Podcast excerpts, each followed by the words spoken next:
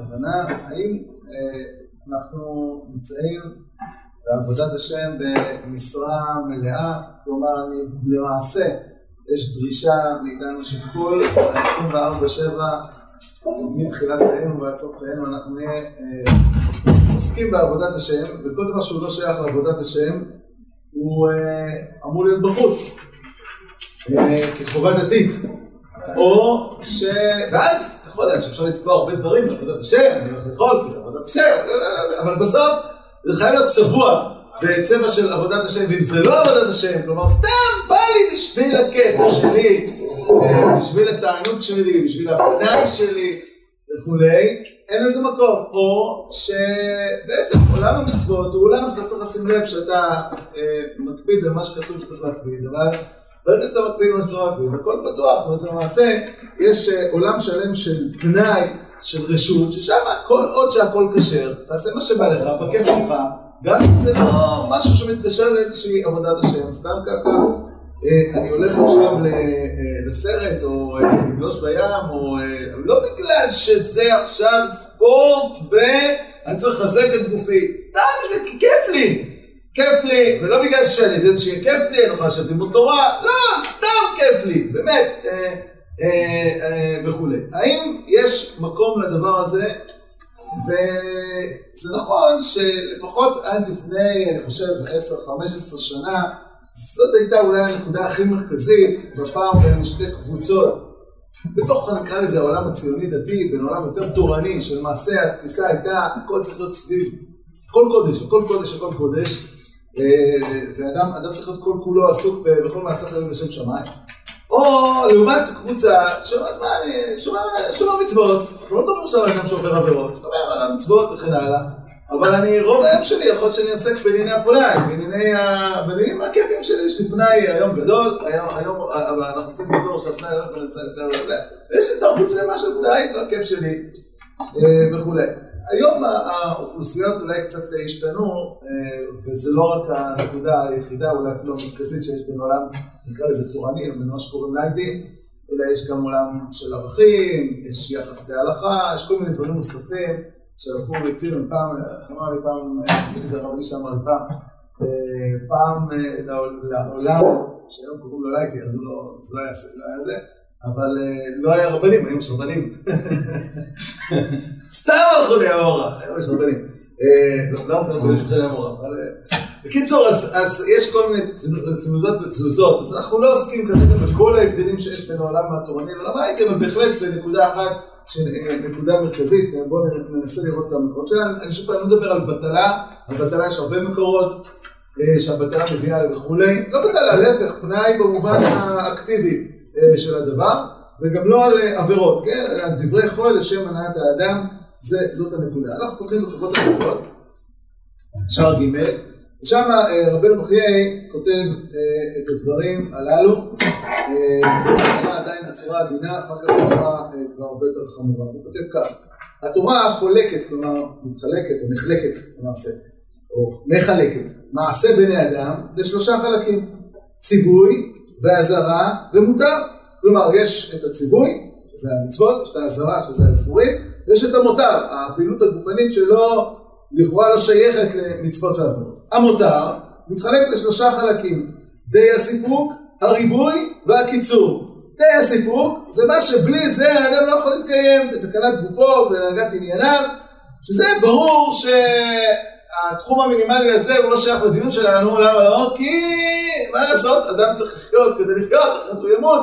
אז הוא צריך לאכול מינימלי, לשתות מינימלי, לשאול מינימלי, זה לא קשור לתחום של הפנאי, זה ברור לכולם שזה חלק, אפשר לצבוע את זה גם בעבודת השם והכל בסדר.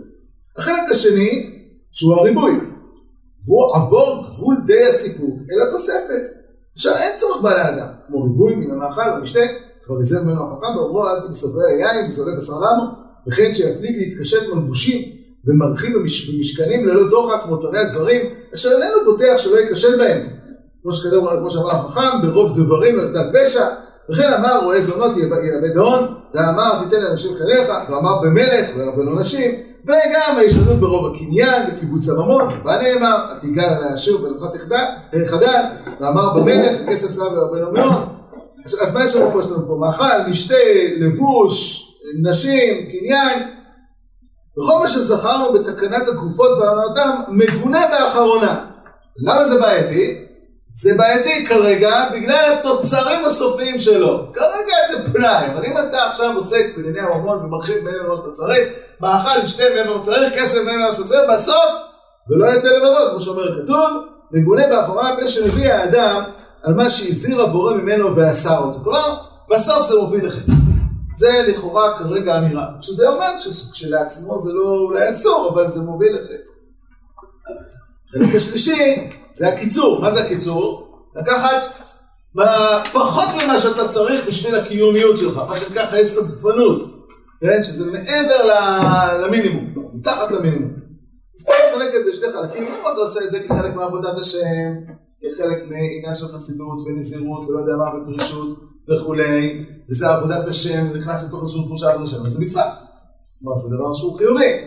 אבל אם אתה עושה את זה כדי שכולם יכבדו אותך, אז אתה בעצם לא אוכל ולא שותה, אתה מחליף בעצם תאווה אחת בתאווה אחרת, אתה מחליף את תאוות האכילה והשתייה, כדי לקבל תאווה טיפה יותר גבוהה, שזה כבוד ורדיפת הגאווה שלך וכולי, אז הדבר הזה הוא אסור כמו הקבוצה הקודמת, בעצם זה סוג של מותרות בסגנון, בסגנון אחר. אלה הם קיצור הדברים שהוא כותב בסעיף ג'. אם כן, בסך הכל, לכאורה עד עכשיו, החובות הלוות אמר שמשהו לא לשם שמיים, משהו אה, בתחום המותר והוא אה, בתחום המותר, כלומר מעבר למה שאדם צריך, זה מגונה כי זה עלול להביא חטאים, אבל לא מעבר לזה, הוא עדיין לא אמר שזה אסור. אבל אז הוא ממשיך עכשיו יותר מכך. וכבר התבהר במה שזכרנו, שכל מעשי אדם אינם יוצאים מציווי באזהרה על ידי הסיפור. או שזה מצווה, או אזהרה, או שזה כי אתה חייב את זה. כל מה שיוצא מגדר די הסיפוק, או אל התוספת, או אל החיסרון, אינו נמלט להשיג בציווי, אם יהיה לשם שמיים לעשות מצווה, או באזהרה, איסור, אם זה לא יהיה לשם שמיים. כלומר, מבחינתו, כל דבר שאתה עושה שלא לשם שמיים, מה זה? זה באזהרה, זה איסור. זה איסור. וכאשר לחקור על די בסיפוק, להגיע מן העולם אל המזון, מצאנו מצווה בו, כמו שכתוב בראשית היצירה, ויברך אלוהים, גם העדי סיפוק זאת מצווה, מצווה רבתי לפני כן. כשאתה אוכל כי אתה חייב לאכול כי אחרת לא תתקיים, אז אומר זה מצווה, ואם אתה אוכל מעבר, אז זה עבירה. ואם זה צמצום ואתה, זה, וזה, וזה, וזה לא טוב לך לגוף, אז זה גם עבירה.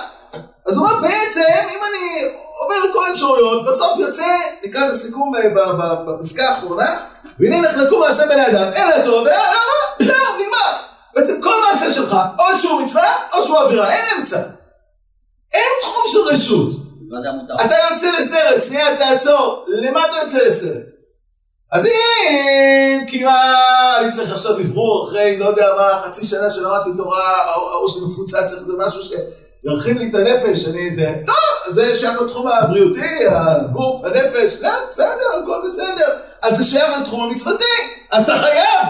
אם אתה לא עושה את זה, אז אתה, אתה לא בסדר, אתה מקצר בעבודת השם שלך. ואם אתה אומר למשהו, סתם, אני לא צריך את זה, בשביל הכיף. מה כיף? איזה כיף? אתה צריך את זה כדי שמחה? לא, אז זה בתחום האזהרה. זה בתחום האזהרה. כמו אצל רבנו בחיי, תכף נבין גם למה, המושגים, כל מעשה חיים לשם שמיים, ואיזה מין מלאות בעבודת השם, היא טוטאלית, היא מוחלטת.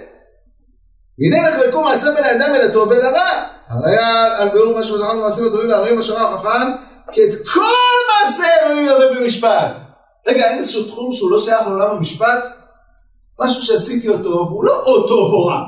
הוא סתם, הוא פעם. לא, תסתכל, הכל במשפט. או שזה טוב, או שזה רע, אין אמצע, אומר רבנו בכיר. טוב ואימה, הנה הכניס המעשים כולם תחת הטוב ורע. כמו שזכרנו, היה משובח ומגונה, כבר יתבהר, כי מעשה בני אדם יחלקו בית חלקי התורה. רוצה לומר עצובים בעשרות לבד. זהו, אין אמצע. זה רבנו בכיר. עכשיו, מאיפה זה נובע? אז מי שמכיר את רבנו בכיר בפתיחתו לספר, בעצם כל מטרתו בכתיבת הספר, רבנו בכיר כותב ספר שנקרא חובות לבבות. פותח עוד, תשמע, זה הרבה סתם כתבו על חובות המעשים, שזה בעצם עולמות ההלכה. למה אף אחד לא כתב ספר על חובות הלבבות? מה זה חובות הלבבות? אהבת השם, אהבת השם, תדמות בו, האמונה בהשגחתו, כל העניינים, אה, הפשוט, כל העניינים הללו שהם שייכים לעולם העבודה. אז הוא אומר, טוב, אולי זה בתחום של הרשות, או בתחום של מה שנקרא, וואלה, עושה הרי זה משובח. זה לא בתחום של החובות הדתיות.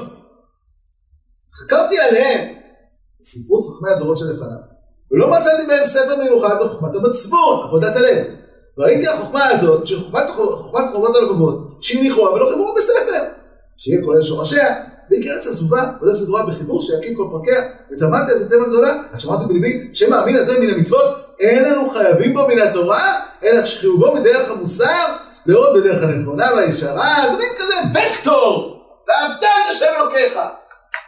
וקטור זה מין תוצר של המצוות. היי, במצוות נגיע לאהבת השם.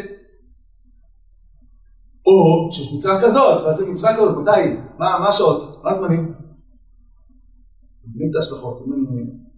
אם אני מכניס את זה לתוך איזשהם חובות, או איזה משהו מצוות של חובות, זה לא חובות שאתה צריך להגיע אליהן, זה חובות יומיומיות. אז תגיד, אין להם סוף. אין להם התחלה, אין להם סוף. אין להם זמן בכלל, הן צפותיות.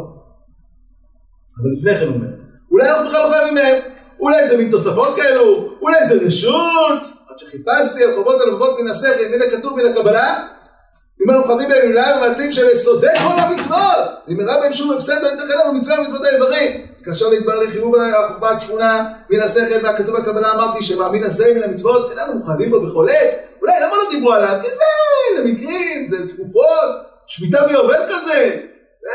הלכת למשיחה, זה עם הקורבנות, שמים את זה שם. כאשר עיינתי מצאתי שאנחנו חייבים בו תמיד כל ימינו בלי הפסק.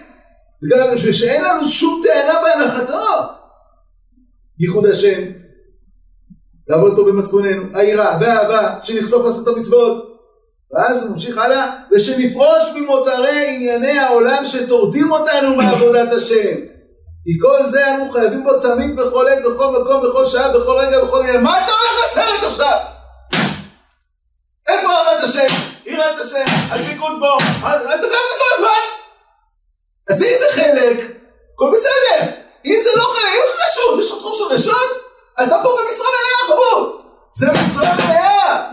זה מה שהוא אומר. ודומה לזה, שתבין את זה עד הסוף. עבד, שציווה רבו לעשות שתי מלאכות, אחד בביתו, והשני בשדה. עכשיו השדה יש בעייתים ידועות, צריך לזרוע, צריך לזרוע, יש זמנים. אבל בסדר, עכשיו גם מה לעבוד בשדה? אז אתה חוזר הביתה, מה יש בבית? בבית יש עוד סוף עבודה. זה לא נגמר אף פעם. אז הוא אומר, אבל המעשה שציווה לו לעשות בביתו, אינו מסתלק מעליו כל ימי עובדו בו, ועובדו את אדוניו. כשלא ימנעו מונע, ולא יתעודו תורד. חיוב המעשה תמיד עליו שיתפנה. וכן מצוות הלב שאנו חייבים בהם, אין לנו טענה בהם ולא תורד מהם אלא אהבת העולם. אז אתם מבינים שאתה לא יכול להתעסק באהבת העולם, כי אהבת העולם היא אנטיתזה להיות עובד השם, ועובד השם זה מאה אחוז. מה אתה עובד עכשיו את עצמך? מה אתה בא בשביל הכיף שלך? אין מקום לזה. אלא אם כן, זה נכנס לתוך איזשהו משהו ששייך לעבודת השם. זאת אומרת, רבנו בחיי, זה כל מהות הספר. כל מהות הספר אומר שיש לא לבבות, תשמע, אתה צריך להגיד, קמתי בבוקר, נתתי תפילין, קראתי קריאת שמע, התפללתי, זה, סיימתי, עכשיו יש לי יום שלם. אני יכול ללכת, אני יודע מה, ליהנות, בני! אומר, רבנו בחיי, עד עכשיו היית בשדה. עכשיו מתחילה עבודה בבית אינסופית. אינסופית. אינסופית. חובות הלבבות. זה, זה, זה, זה כיוון אחד, אפשר להרחיב פה ולהעמיק פה, וזה זה רבנו בחיי. רבנו בחיי הוא מאוד טוטאלי, מאוד קיצוני, זה, זה, זה השיטות. כולנו אני חושב מכירים את הרמב"ם, שהוא נמצא לכאורה בקצה השני, אנחנו פחות נתעסק בו, אני גם שתיים שלוש נקודות, אבל אנחנו מכירים את הרמב"ם משיעורים קודמים. הרמב"ם בספר מצוות בשלוש רביעי מדבר על מצוות כוללות, או יותר נכון חוסר המצוות הכוללות. כלומר שאנחנו לא מונים כל מיני אמירות כוללניות בתורה. שתקיים את המצוות, תעבוד אותי.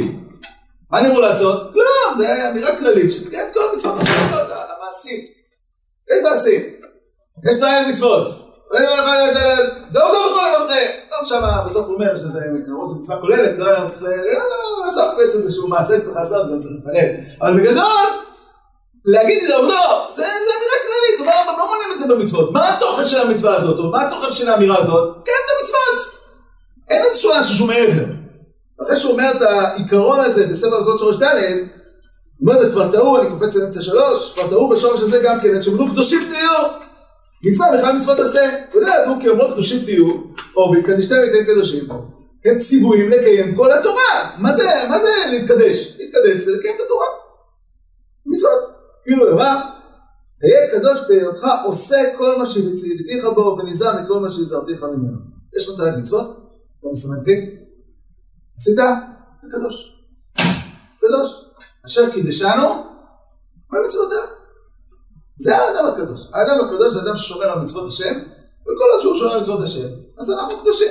ולכן הרמב"ם בספר קדושה מדבר על מאכלות אסורות ועל ביות אסורות. אתה נשמר מזה, אתה קדוש, וכך הוא כותב בסוף הלכות מאכלות אסורות, כל הנזהר בדברים האלה. מביא קדושה וטהרה יתרה לנפשו. אין פה מעבר. אין פה מעבר. אז אני שומר על מאכלות אסורות. הלכתי עכשיו, אני כל בוקר הולך לאיזה מסעדה שירה למהדרין. מה זה מהדרין? מהדרין, מהדרין. וכל היום מהבוקר עד הערב יושב שם. בכיף. קדוש? קדוש או לא קדוש? כמובן שאתה לא הולך למסעדה ליד של שריפסים, שירה למהדרין, קדוש. קדוש כי התקדשתי מהאכלות אסורות. זה המושג להיות קדוש. זה קשור לכל תוכן תפיסת הרמב"ם, שהתורה עצמה היא שלמה, כמו שכותב בבית ל"ט במורה נבוכים, וכיוון שהתורה היא שלמה, אז לא שייך בעלות תוספת ולא חיסרון. זה חוכמת השם, חוכמת השם שלמה, התורה שלמה, התורה מאוזנת, כל יציאה מהאיזון זה צורך רפואי של האדם החולה. אם שהחברה כולה חולה, אז אתה צריך להקצין קצת לצד אחד כדי לשמור על האיזון הפנימי שלך, אבל ביסוד, אתה צריך באיזון הפנימי. אז אם התורה אמרה לך, אל תאכל מחלות אסורות, וכל השאר יש דברים שמותרים, אז בדברים המותרים זה בדיוק האיזון התורתי. אתה נמצא באיזון התורתי, הכל בסדר. זה הקדושה. זה הקדושה. אז אם אתם עכשיו נזהר מ... הוא לא הולך עכשיו ומסתובב מיליון נשים, תחתן עם אישה אחת. ובתחום בזמנים שמותרים, עכשיו הזמנים המותרים הם כל היום סביב זה. האם הם, יש פה איזשהו איסור? אומר הרמב"ם, זה קדוש, לא? זה לא קדוש? הוא רואה, מתרחק מכל מה שהתורה אסרה, אז הוא קדוש. מה לומר? אמרנו גם זה שכתב בכל דעות. נכון. זה... איזה חלק מההלכות אתה רוצה להגיד? אתה מדבר על איזה פרק? גם את כל המידות. הרמב"ם מתחיל מפרק א' ב', האיזון התורתי. א', ב', הוא מדבר על כל מיני תחלואים וצריך לרפות אותם. זה מישהו חולה, אבל ביסוד המטרה היא להגיע בסוף לאיזון התורתי. אמת, אמת, אמת, אמת. והנזיר בפרק ג', הנזיר הוא חוטא וכולי וכולי, שהזיר עצמו מן היין. יש את כל השמות המידות, שגם לא, לא, כל ההכרחיות הזאת של חובת הלבבות, אצל הרמב"ם זה... איפה זה נמצא? בסוף, בסוף ג' שם. כל מעשיך היו לשם שמיים, באיזה עולם של שיח זה? בעולם החסר, בעולם של המדינה. עולם של הווקטור. נכון. גם אצל הרמב"ם יש חובות אגבות, הרמב"ם חובות לא ממציא, יש מושגים של חז"ל, כל היו לשם שמיים. אצל הרמב"ם זה וקטור. המצוות אמורות ליצור אצלך בסוף שכל היו לשם שמיים. זה תוצר. זה תוצר של המצוות, זה שאיפה של המצוות. היראה והאהבה, אומר הרמב"ם, זה תוצר של המצוות. זה המצווה. אבל היא לא מצווה שעכשיו אתה מסתובב סביבה כל היום. בסוף, אתה, מה המצווה ליראת השם? תעשה פעולות שיובילו אותך ליראה. אז תלך תלמד את ה... תסתכל על ה... תלמד בפיזיקה. ואז על לימוד הפיזיקה, בסוף תגיע ליראת השם, בסדר? זאת אומרת, המצווה היא לעשות. המצווה היא לעשות כל מיני דברים כדי להוביל לאיזושהי תוצאה. אבל התוצר שעליו מדבר חובות הלוות כחובה, אצל הרמב"ם זה תוצאה של מעשה של מצווה. אבל המצווה היא לעשות. איך מגיעים לאהבתו? אומר הרמב"ם, יש כל מיני דרכים וכולי, תשב תלמד תורה, כפי הידיעה תהיה אהבה. בסדר. אבל האהבה היא בסוף תוצאה. אז מה המצווה? המצווה היא לעשות מעשים. מצווה לדעת את השם. מה המצווה? תלמד כדי שתדע. זה שעכשיו הרב אומר, יש אנשים שכל היום שלהם עסוקים בידיעת השם, זה תוצאה. אבל זה לא חובה דתית להיות שם. אין חובה דתית להיות במקום הזה של הנביאים, שכל היום, ויהי שם עם השם, כל היום נמצא עם השם. יש סיכוי שעל ידי המצוות, אם אתה עושה אותם, אתה עושה אותם נכון, אתה תגיע לשם, אבל זה תוצר של המצוות. בכל מעשה רואים לשם שמיים, אה, אמרת, אז נראה את הדברים, במקור, אה, טוב, בוא בוא בוא נבנה את זה לאט לאט, כן, בסדר, נגיע לזה, כן. בפרק בשנה פרקים אומר, כן יש לו, הוא אומר שצריך אדם לקבל את כל כוחות נפשו לפי הדעת, בהמשך שם הוא אומר שלא ימצא מפועלותיו, מפה על הבל שלא יביאו לזאת את התכלית. זה חובה דתית? מה זה? מה זה הצריך הזה? מה זה צריך? יפה, כלומר, אמרת נכון, אנחנו נגיע לרמב"ם. כל הדברים שאצל רבי, אצל הרייבד, הם, אצל, סליחה, אצל רבנו בחיים חובה דתית, אצל הרמב"ם הם שאיפה. זה וקטור, אתה רוצה להגיע לנבואה בסוף. כן, אבל ידע שלא שם. אנחנו מכירים מכוון לנבואה שם. הכל בסדר, זה לא שהיהדות היא שונה, עכשיו שאלת החובה הדתית. גם אותו אחד שנמצא עכשיו בים, או שנמצא עכשיו בסרט, או שנמצא עכשיו במסעדה, הוא, הוא, יכול להיות, אנחנו נדון בזה קצת, אבל הוא, שואף, בעזרת השם, בעזרת השם, הגיע לשם. אבל כרגע הוא עובר איסור. אצל חובות הרבות הוא באיסור. זה, זה, זה, זה ההבדל. זה למה, בשמאל יש... אין מקום לזה. מה? לא לשאף נהדר, בסוף ישפטו זה. מה ישפטו? זה לא... מה פתאום? מה, יש פה מאכלות אסורות? לא, ישבתי, אכלתי סעודה מהדרין, בזה, מהבוקר עד הערב. מה נשמע? מה אתה רוצה לשפוט אותו? יכלת לעשות יותר, אבל לא עשית יותר. יכלת לעשות יותר. כמה יותר? כמה, כמה, כמה? אני לא יודע, אני חושב... שלושת רבעי, שלושת רבעי, חצי. כמה, כמה, כמה? ודאי שאדם שלא עושה את מה ש... לא עושה את הוקטור הזה... איזה וקטור? מה הוקטור? אומר הרמב"ם, יש מצוות. אם תעשה מצוות, יהיה לזה בתוצאה. אנחנו נגדיר את זה שכבר יותר, אבל זה נקודת הבסיס לרמב"ם. תראו את הרייבן. הרייבן במקום מספר חמש. מה שהוא אומר בגיל י"ח אדם משכיל צריך למעט. אדם משכיל צריך וכולי וכולי, ולהתבייש בעשייתו.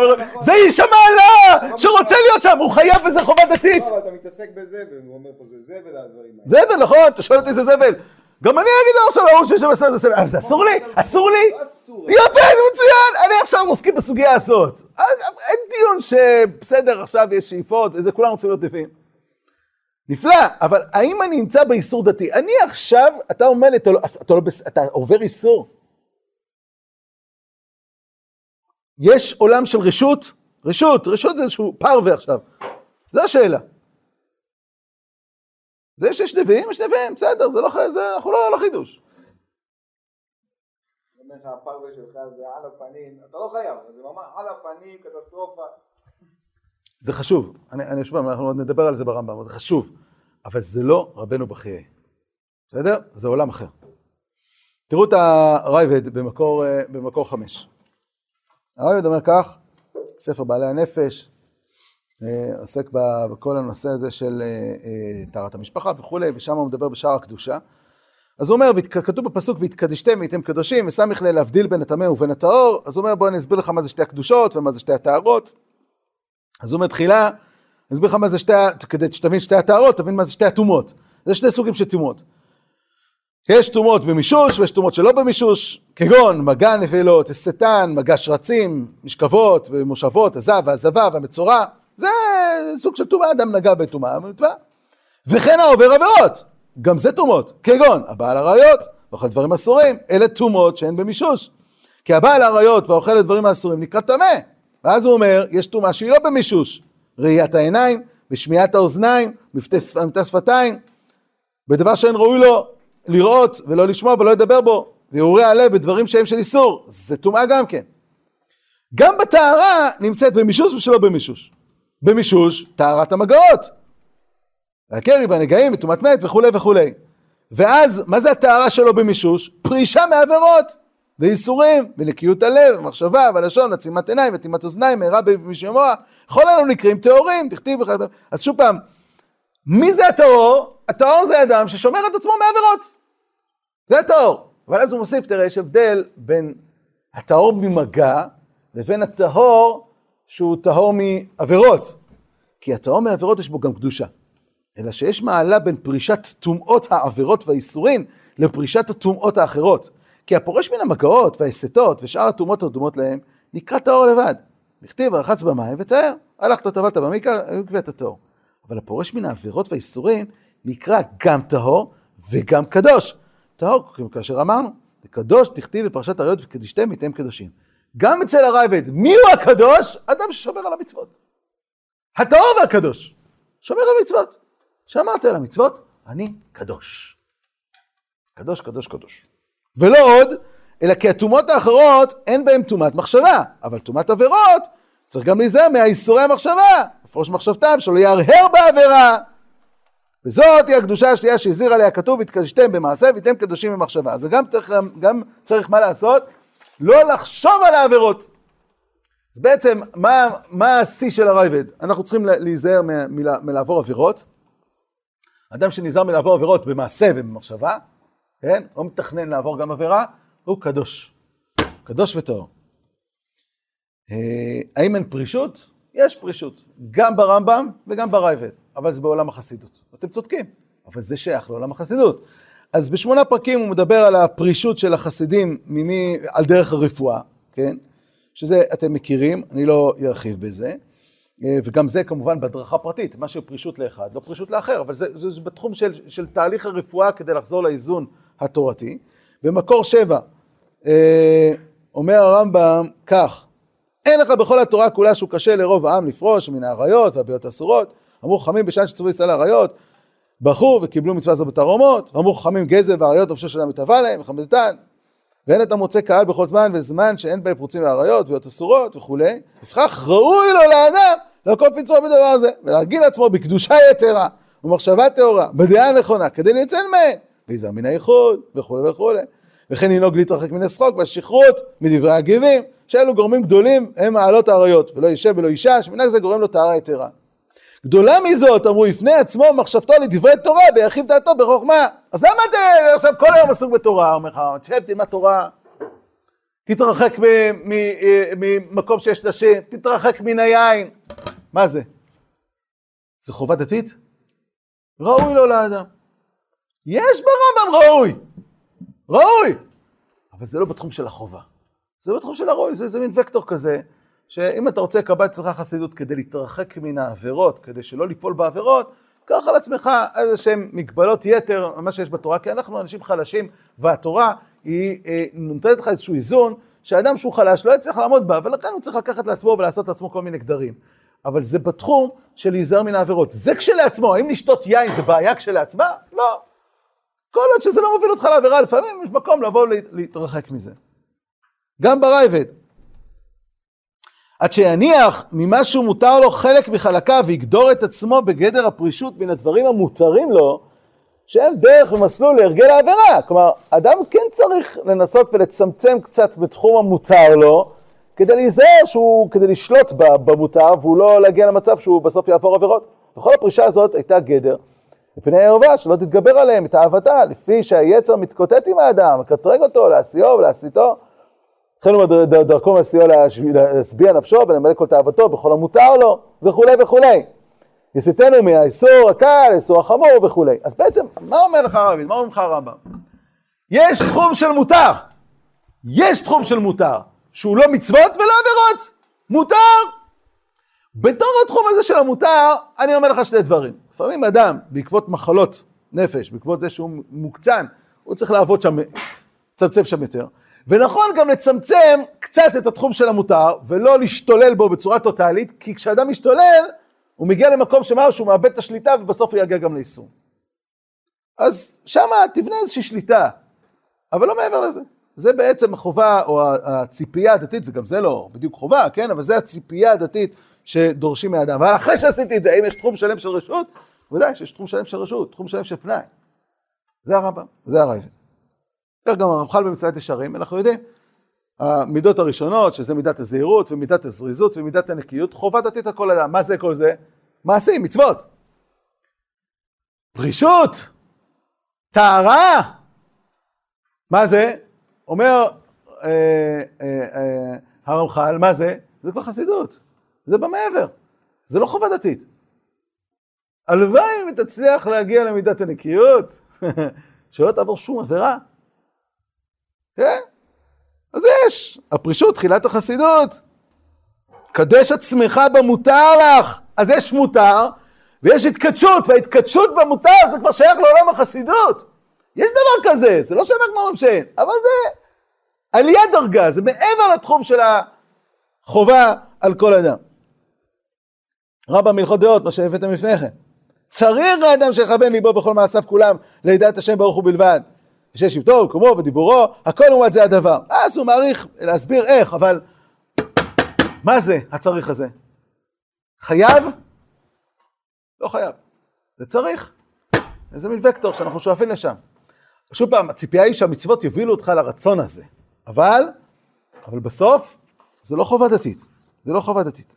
ובהמשך, אם הוא עושה דברים לצורכו, זה לא דרך טובה, ובסוף הוא אומר, ויהיו כל מעשיך לשם שמיים, וכל דבר דאהו וישר חותיך. כל זה, מה שאצל אה, החובות הלבבות בכלל חובות, אצל הרמב"ם בכלל החסידות, וכך גם סייעת ישרים לגבי הטהרה, שכל מעשיו יהיו לשם שמיים, זה הטהרה בין הפרישות והטהרה על שני הצדדים, הבאנו גם כן. בואו נראה סיכום המחלוקת, כי אני רוצה להגיע לרמב"ן, שהוא אה, הפרי החשוב פה בסיפור. מקור 12.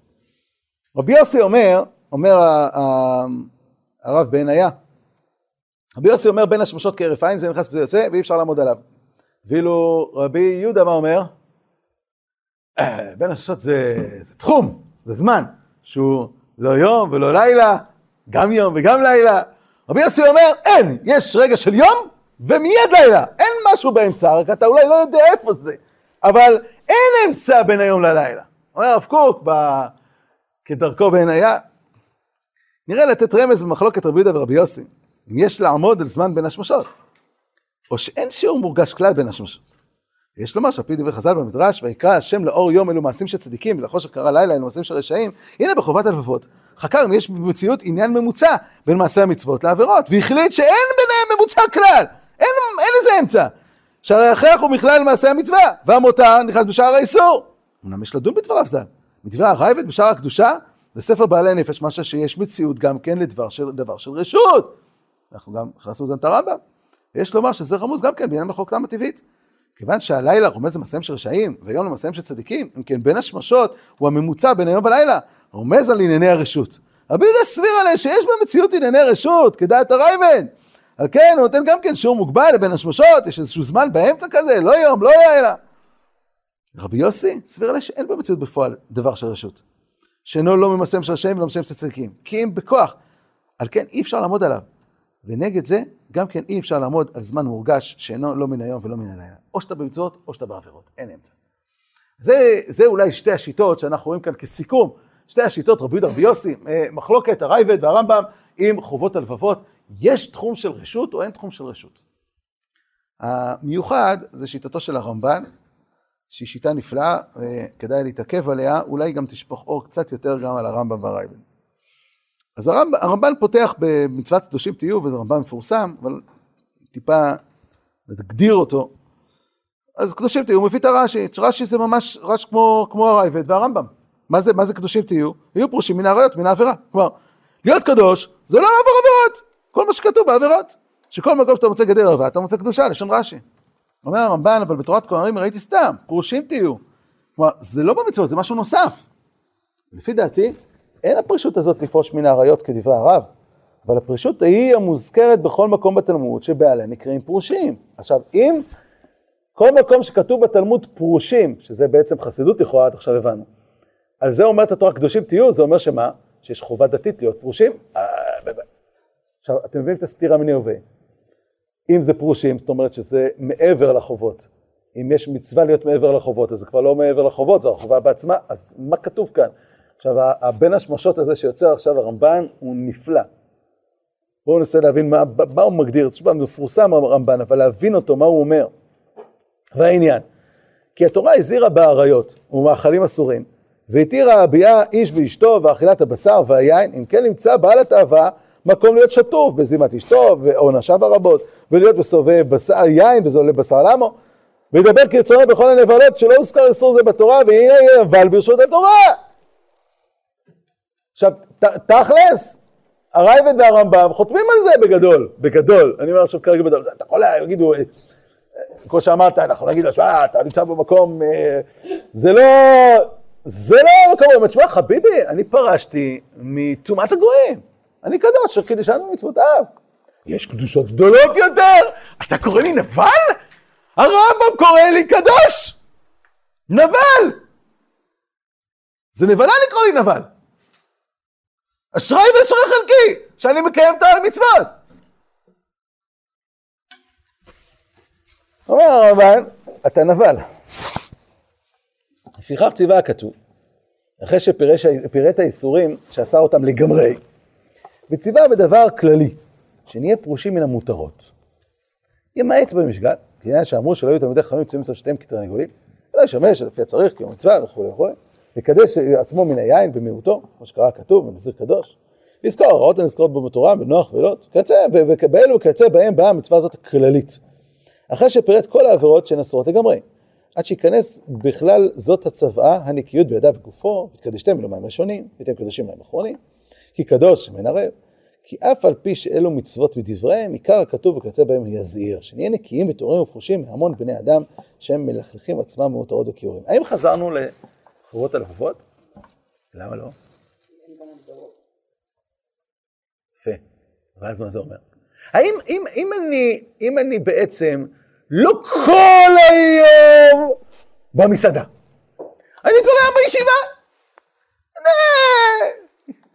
יום אה, חמישי בצהריים לקראת הערב, אני מתגנב לי לאיזה קצת מסעדה להתאוורר, לא בגלל שיש לזה צורך בשביל עבודת השם, סתם בשביל הכיף שלי.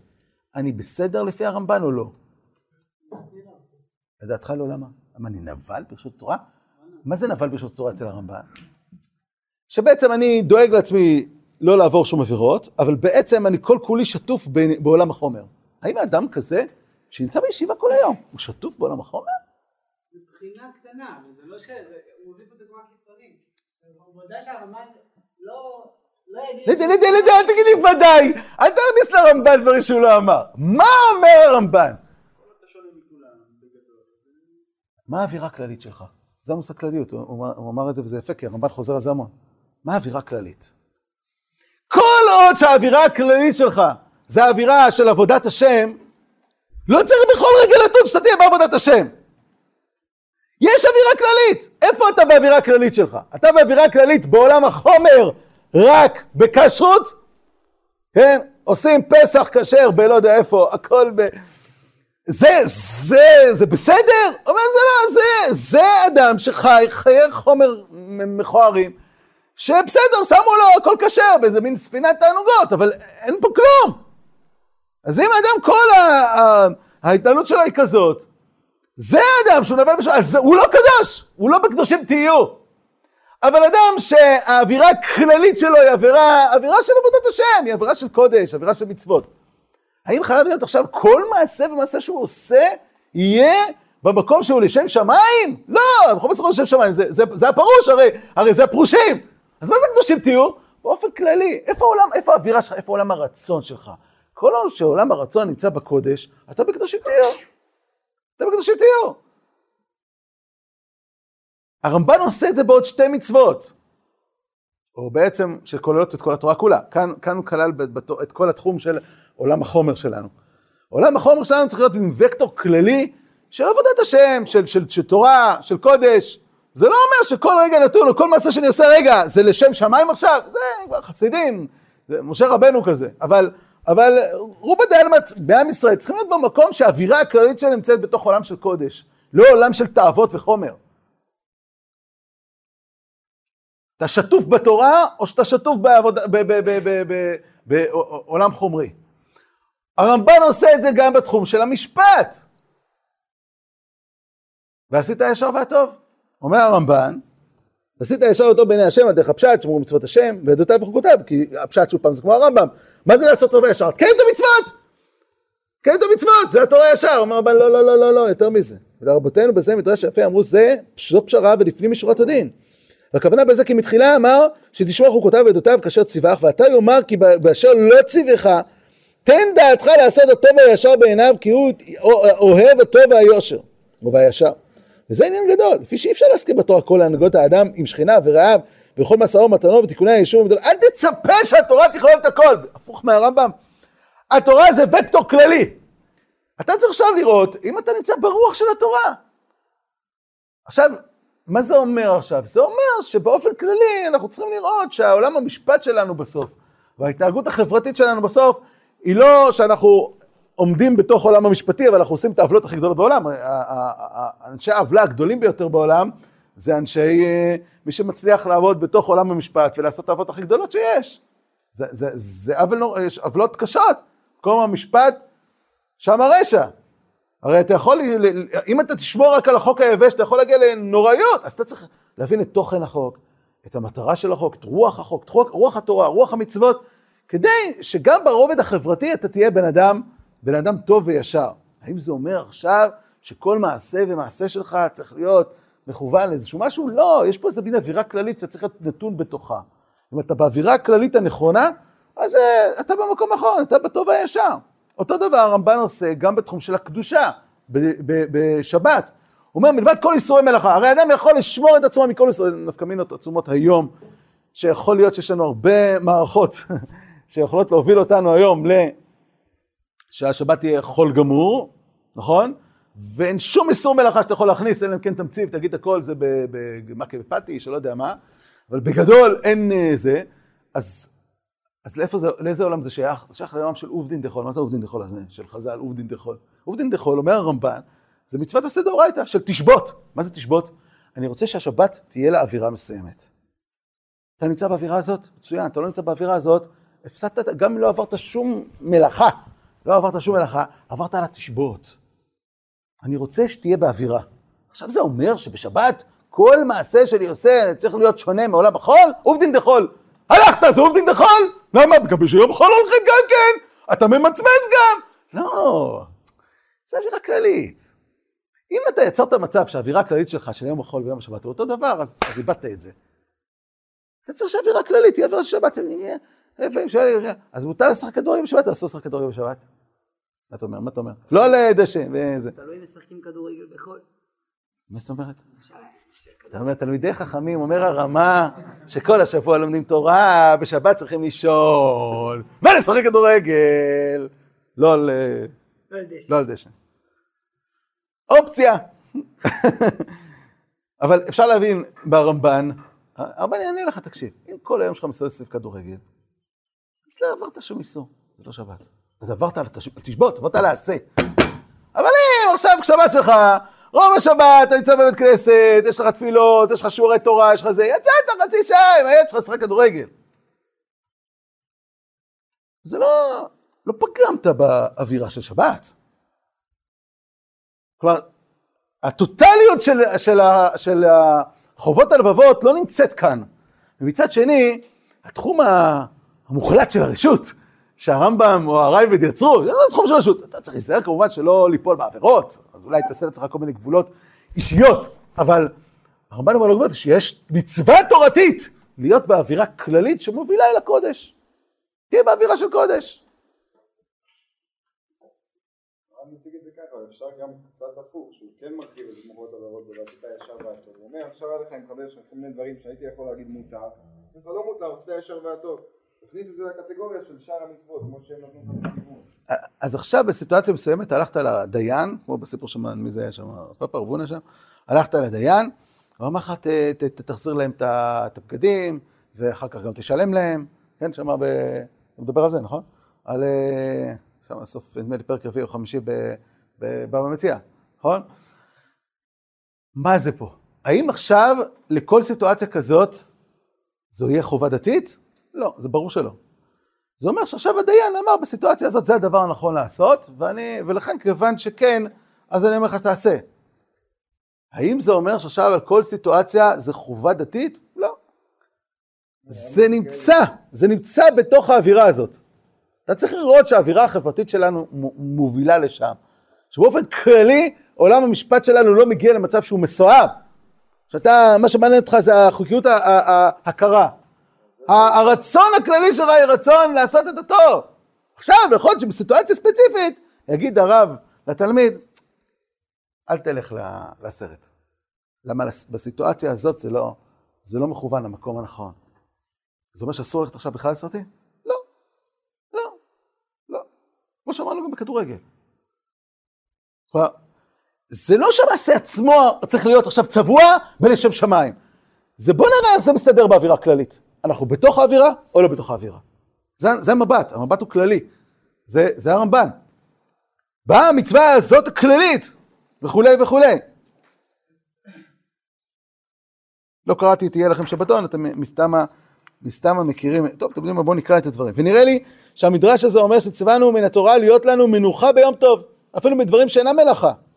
לא שיטרח כל היום בעמדות תבואות ולשקול הפירות והמתנות ולמלא חביות יין ולפנות הכלים וגם האבנים מבית לבית ומכל מקום. אם את העיר מוקפת חומה והדלתות נעולות בלילה, יהיו עושים על החמורים, יאללה, אין, אה, מותר, ואף יין וענבים ותאנים וכל מעשה, ויהיו ביום טוב, ויהיה שוק מלא, מקח וממכר וכולי. אז חז"ל אסרו הרבה דברים. מה התוכן של האיסור הזה? אסרו כדי ליצור אווירה מסוימת. אז אין מקח וממכר. והותרו הימים הטובים האלו, אפילו השבת עצמה, שכל זה אין בהם שום מלאכה. וכך אמרה תורת שבתון! צור אווירה! עכשיו אם חז"ל לא היו אומרים לך ספציפית על מקח וממכר דווקא, כי זה לא היה פוגם באווירה בסיטואציה הכללית, אז יכול להיות שמקח וממכר לא היה אסור. אבל כיוון שבסיטואציה שהייתה, שם בתחילת בית שני, זה יצר אווירה שהיא אווירה של חול, אז גזרו. יכול להיות שבדור מסוים, וואלה, כולם הולכים לשחק כל היום כדורגל כל היום, יבוא בית דין, יבוא הרב של הקהילה, יגיד להם, חבר'ה, לא משחקים כדורגל בשבת! מה, יש איסור במייסה? לא! האווירה פה הבעייתית, נוצרה, זה, זה הכל תלוי מעשה. עובדין דחול הוא משהו שהרבה פעמים משתנה בהתאם לסיטואציה. האם זה יוצר אווירה או לא יוצר אווירה? הנושא פה זה האווירה. זה הנושא, לא המעשה הספציפי. עכשיו, אם אנחנו עכשיו כרגע שמים איזשהו מבט על, יש לנו פה לכאורה אה, שלוש שיטות. יש לנו את שיטת רבנו בחיי. יש אנשים שהעולם הדתי שלהם בנוי מה, מרבנו בחיי, כלומר בכללי. כלומר אפשר לומר שהעולם, נקרא לו התורני, נמצא באווירה הזאת של רבנו בחיי. זה לשם שמיים, זה לא לשם שמיים. יש פה ערך או אין פה ערך? יש אנשים שכל דבר שהם עושים חייבים שיהיה לו ערך. אם, אם זה לא יהיה איזשהו ערך, זה לא יהיה צבוע באיזשהו צבע של ערך, הוא לא יכול לעשות אותו, כן? כלומר, הוא נמצא בעולם, בעולם פנימי, עולם דתי, עולם רוחני, שזה חייב להיות משהו שיש בו לשם שמיים. אחרת, זה, הוא, הוא מבחינתו זה מחוץ לתחום. זה רבנו בחיי, שבפועל ההדרכה של רוב הציבור, לדעתי, זה או ליחידי סגולה, כהדרכה ליחידי סגולה, או לימות המשיח. יכול להיות שלימות המשיח, רבנו בחיי יהפוך להיות ה... התחילו ללמוד אותו, עכשיו לא נותנים אותו כל כך. אפילו ב, בלימוד היומי הוא לא נמצא. אולי כרך שמונה, נעשה איזה חוות אבל מי שיגיע לשם. אז באמת יכול להיות הדרכה של ימות משיח, זה הדרכה של יחידים כרגע, זה לא הדרכה של ציבור בדרך כלל. הרמב"ם, אין ספק שיש ציבור שכשאתה רואה אותו, אתה אומר, וואו, הוא מקיים מצוות? אשריו אשר חלקו. הלוואי ונצליח לקיים מצוות. אין ספק. גם זה, גם זה נכון, צריך להיות במקום הזה של להסתכל על יהודי שמצליח לשמור מצוות, בלי כל הזה, הוא באווירה של חול. אבל הוא מצליח להחזיק ולשמור על המצוות השם, לא לעבור עבירות. צריך, צריך להכיר בערך, הרמב"ם מחנך אותנו להכיר בערך של המצוות. בואנה, בן אדם ששומר מצוות, זה לא מובן מאליו. זה לא מובן מאליו. להעריך את זה, שקידשנו במצוותיו, אתה קדוש. אתה קדוש. הנה הערה קטנה אחת. כן ברמב"ם, בסופו של דבר גם בראב"ד, יש אמירה שיש לנו וקטור, המצוות אמורות לפעול על האדם, ולהוביל אותו בסוף לאהבת השם, ליראתו, לדבקות בו וכולי וכולי, בדרכיו. המצוות אמורות להוביל אותנו לאיזשהו מקום. האם יכול להיות שתהיה חברה שתיקח את הרמב"ם, את ההדרכות, נקרא לזה הרמב"ם, את ההדרכות של הרייבד, ותשמע, יש את תחום של רשות. אני בונה לעצמי כשרות הכל בכשרות, ובתוך הכשרות הזאת מכניס את כל עולם התאוות והחומר, והיום יש לנו הרבה פנאי ויש לנו הרבה תאוות, הרבה חומר. השאלה היה לפני 80-90 שנה, אנחנו נמצאים בדור שהוא של שפע, יכול להיות כל היום עסוק בענייני החומר, והכל בוא נשמור חצי בכשרות. האם בסוף אנחנו נישאר ברמב"ם ובראב"ד? ברור שלא. כמו שהרמב"ם והראב"ד בעצמם אומרים. אם אתה לא תיצור גבולות בתחום המותר, אבל אתה בסוף תגיע לכל העבירות. ויש גם איזושהי נקודת ביניים שקשורה בזה. כשאתה מגיע לחברה שהנושא של התאוות החומריות והעולם החומרי, תרבות הפנאי, הופך להיות כל כך מרכזי, ויש הרבה מגבלות, בסופו של דבר של עולם התורה, של מצוות התורה, אז יש לפעמים תהליך שההלכה נבנית סביב הצרכים. מה הכוונה? אה, לא מתירים איסורים, אנחנו לא רפורמים, אבל יש עולם שלם של כל, כללי ההלכה וכללי הפסיקה. יש מושג למשל שעת הדחק. מושג שעת הדחק, כדאי רבי שמעון לסמוך עליו בשעת הדחק. מה זה שעת הדחק? שעת הדחק בדרך כלל בפוסקים זה לא שעת הדחק עולם היצרים שלך. אלא שעת הדחק זה כל מיני מצבים שהמחירים, מחירים גדולים ו- ו- ויש ערכים אחרים ש- שעומדים כנגד, ולכן אנחנו פוסקים כדעות חריגות בהלכה לפעמים. לקחת עכשיו דעות חריגות בהלכה, להפוך אותן למיינסטרים. למה? כי אחרת אנשים לא יהיו מסוגלים. אתה בעצם לוקח את עולם היצרים, עכשיו אתה גם בונה את המותר והאסור, שהרמב"ם אומר, יש פה מותר ואסור שעליו אתה צריך לשמור, אתה בונה אותו סביב עולם היצרים.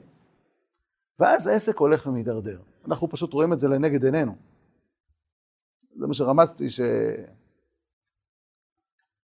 טוב, לא נגיד. עדיין אנחנו מצולמים, יכול להיות. אבל יכול להיות עולם שלם של הלכה שבנוי על וקטור של ציבור שדורש משהו, ואנחנו רוצים להישאר בתחום של, ה, של המותר אסור, אז עכשיו המותר אסור נבנה סביב זה. ואנחנו בשעת הדחק, מה לעשות? ומוצאים לפה ולשם, שזה קרוב מאוד לתפיסה, קרוב, לא שם, אבל קרוב לתפיסה הקונסרבטיבית בסוף. ההבדל בין הרפורמים לקונסרבטיביים זה שהרפורמים לא מעניין אותם לעגן את עולם הערכים והתשוקות שלהם באיזשהי תוכן קדום, אלא פשוט התקדמנו. והקונסרבטיבים פשוט כותבים שו"תים למה זה בסדר. ובסוף כולם מגיעים לאותו דבר. השאלה אם כתבת שו"ת או לא כתבת שו"ת. אז מוצאים איזה משהו להיאחז בו וכולי, אבל... אז אנחנו לא, זה לא שם, אבל זה מתקרב באווירה לשם. זה לא רמב"ם ורייבד. רמב"ם והרייבד התכוונו שלא שעולם התורה יתנהל על פי עולם התשוקות שלנו, חס ושלום, יש עולם התורה שהוא אמור ליצור את האיזון התורתי. אם איבדת את האיזון התורתי כי יצרת בעצם איזשהו מבנה של עולם הלכתי כבר, שהוא, שכל כולו נועד לשרת את התשוקות שלנו, לא בטוח שהגענו למקום הנכון. זה הערת ביניים ביחס לרמב"ם, ואף על פי כן, זה שאתה רואה יהודי ששומר על מצוות, שומר על מצוות, בתוך השטף שאנחנו חיים בו היום, צריך להגיד לו, אתה קדוש, שקידשנו מצוותיו, שומר איסוריה וכולי וכולי, זה דבר גדול. אבל איפה ההדרכה, ש... בהסתכלות שלי, ההדרכה שנראית הדרכה הכי בריאה לדור שלנו? שוב פעם, לדור שלנו להציב את, את החובות הלבבות זה, זה שבירה גדולה. להציב את הרמב"ם זה סיכון מאוד מאוד גדול לדעתי. אני חושב שהרמב"ן הוא מדהים, והוא כל כך מדהיר, מתאים לדור שלנו. למה הוא מתאים לדור שלנו? כי אנחנו חיים באמת בדור ש, ש, שיש שיש באמת שפע ויש יש הרבה, יש הרבה עולם של חומר. מצד שני, דווקא בגלל זה זה יכול להיות מסוכן. הרבה יותר מסוכן לפני 50, 70, 80 שנה. אם אתה תלך עם הרמב"ם והרייבד רק. והרמב"ן אומר, אני רק דורש ממך דבר אחד. איפה האווירה הכללית שלך? אם האווירה הכללית שלך זה בקודש, אם היום יום שלך מסתובב סביב עבודת השם, סביב, וכאן אנחנו חוזרים לרמב"ם בהלכות איסורי ביה שאומר, עזוב אותך מכל הזה, תלמד תורה! למה? כי התורה בונה את הרצון. בונה את הרצון לקדושה, בונה את הרצון לחסידות, בונה את הרצון, ל... רואה את ענייני החומר במגבלות שלה, ויש להם, ובונה שאיפות אחרות. ואז אם אתה תלמד תורה, ואתה תהיה מחובר לעולם של תורה, אתה, אתה, אתה תהיה בתוך אווירה כללית של קודש, אווירה כללית של עבודת השם, נו בסדר, מדי פעם יוצאים לפיצה, מדי פעם הולכים לשחק קצת כדורגל, לא שוב פעם, בלי צביעה, סוף של, כי הרמב"ם כתב שצריך נפש בריאה בגוף בריא. לא, להפך, זה לא בריא לו לצאת, הוא הולך ועושה משהו שהוא לא בדיוק בבריאות, אבל בא לו עכשיו לאכול חמצוץ, זה לא בריא. לא בריא, אבל סתם בשביל הכיף, סתם בשביל הכיף. אתה נמצא בתוך אווירה של, של, של קודש, זה לא כל היום שלך מסתובב עכשיו סביב זוללי בשר וזוללי יין וסובבי בשר, נכון? אה, או הפוך, מה? זולל, זוללי... צדקתי. בכל מקרה, לא זוכר מה זה.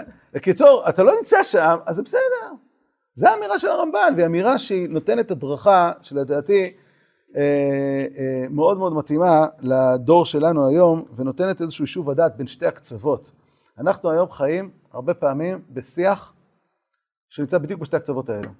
צד אחד שם, הכל קודש, קודש, תורניות, קודש, קודש, קודש, לא אגיד איזה ישיבות וכולי, אבל יש, כאילו אין, כאילו, שום דבר מלבד, כל מה שלא צבוע בקודש טוטאלי, אין לו מקום בעולם, אין לו מקום בעולם. וזה החינוך. ושוב פעם, אולי זה כן מתאים לקבוצה מסוימת, אני חושב שגם כן שם רואים שבירות גדולות לפעמים, כשזה קיצוני מאוד, אנשים נשברים אה, ומגיעים לכל מיני תחלואים מכל מיני סוגים שונים. ויש בקצה השני כאלו שאפילו לא נמצאים במקום של הרמב"ם והרייבד, אפילו קצת יותר מוקצנים מזה. כלומר, נמצאים במקום של, אה, בבחינת קדש עצמך במותר לך, כלומר, שכל מה שמותר לך זה הקדושה שיש, עוד יותר, במובן הזה, אה, רק תדע שכתוב כשר למעלה, זה מה שחשוב, לא, אנחנו נדאג לך שלא לא יהיו שם שריפסים, חוץ מזה הכל בסדר. שזה גם כן מוביל בסופו של דבר אותנו ל- ל- אה, לעיבוד של הכל, כי בסוף אנשים גם נופלים בעבירות, כי זה לא נשאר שם אף פעם. אה, ומאבדים את היהדות, הרי בסוף היהדות זה, זה, זה, זה קשר עם בורא עולם, זה עבודת השם, אדם, אדם כבר לא מרגיש את הקשר, הוא גם לא עומד להתפלל, הוא כבר לא מסוגל להתפלל גם. ורואים את זה באוכלוסיות מסוימות. בין שתי הקצוות הללו יש איזושהי נקודת אמצע, שהיא הנקודה של הרמב"ן. אני חושב שהנקודה הזאת אה, מאוד מתאימה להדרכת הדור. אה, ולא תמיד מבינים את האמצע הזה, אבל אם הגדרנו אותו נכון, אני חושב שאפשר להנחיל אותו הלאה. אה, אז זה עבודת השם בחצי משרה ומשרה מלאה. אז מה המסקנה? חצי משרה ומשרה מלאה?